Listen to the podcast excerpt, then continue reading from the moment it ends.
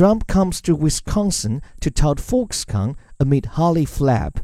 The ceremonial groundbreaking for a massive 10 billion US dollar Foxconn factory complex in Wisconsin was supposed to be evidence that the manufacturing revival fueled by President Donald Trump's America First policy is well underway.